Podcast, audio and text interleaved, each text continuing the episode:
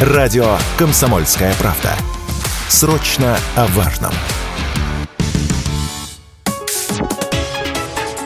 Политика на Радио КП. Владимир Варсобин для радио «Комсомольская правда». Умер Аман Тулеев. Нет, не губернатор. Железный Аман такого суконного звания не заслужил. Он легендарный хозяин Кузбасса.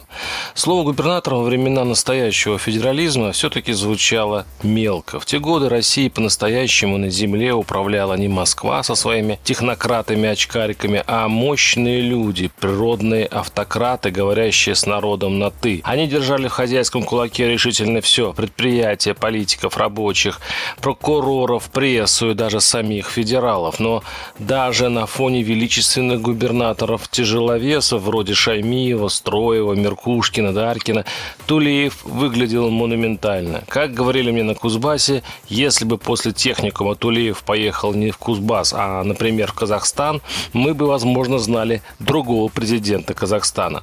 Жизнь Тулеева восхитительна именно как легенда, как некое народное сказание о русской мечте, как упорство, труд, сочетание с холодным авантюризмом открывают самые невероятные двери. Сторонники Тулеева любят рассказывать трогательную историю, как уроженец туркменского Красноводска, сейчас Туркменбаши, нечаянно попал по комсомольской путевке тьму Таракань на страшную станцию городка Мундыбаш, а Аман честно 10 лет прослужил на заброшенном полустанке, через который за сутки проходит один пассажирский поезд.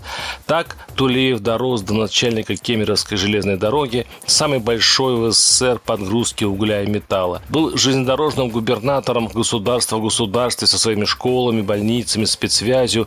И когда в 97 году шахтеры заняли склад со взрывчаткой и пообещали не дадите зарплату, подорвемся к чертовой матери, когда отчаявшиеся мужики сидели на рельсах, парализовав трансип, Тулеев знал, что делать когда Ельцин сказал мне, вспоминал в нашем с ним разговоре Тулеев, мы подумали, тут тебе надо ехать в Кузбасс, обстановка плохая, народ сбунтовался. Сейчас, если перекроют железную дорогу, мы Россию пополам разрежем.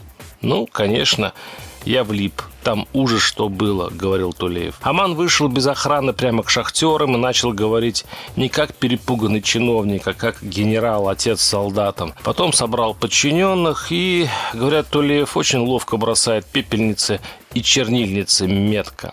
Молодой Тулеев чувствовал свою силу. Установив чуть ли не международные отношения с Белоруссией и Украиной, он начал строить Кузбасскую Белоруссию, но с фирменной Тулеевской начинкой. От его имени раздавали продуктовые наборы, развозили по селам живых баранов, ввели льготный проезд, губернаторскую добавку к пенсии.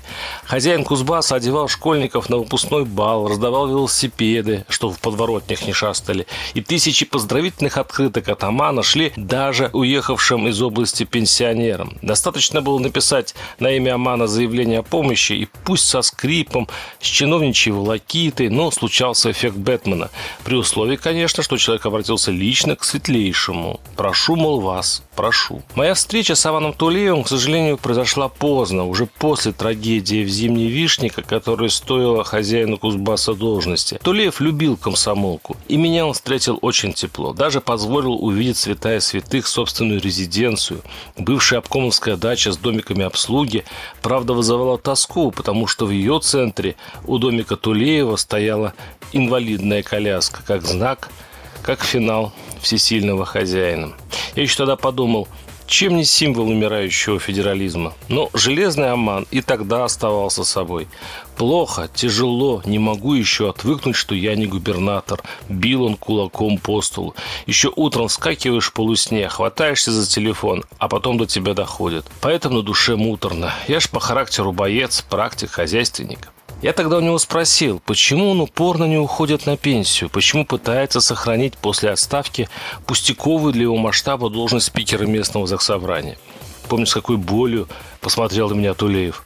У Тулеева при всей армии его критиков и недругов, он расправлялся и с теми, и с другими без лишних церемоний, было одно важное качество. Он не хотел умирать. Он хотел жить вечно в благодарной народной памяти и надеялся остаться хозяином Кузбасса навсегда. На это Тулеев положил всю свою жизнь. И теперь его мечта в руках истории. Варсобин, телеграм-канал, подписывайтесь. Политика на радио КП.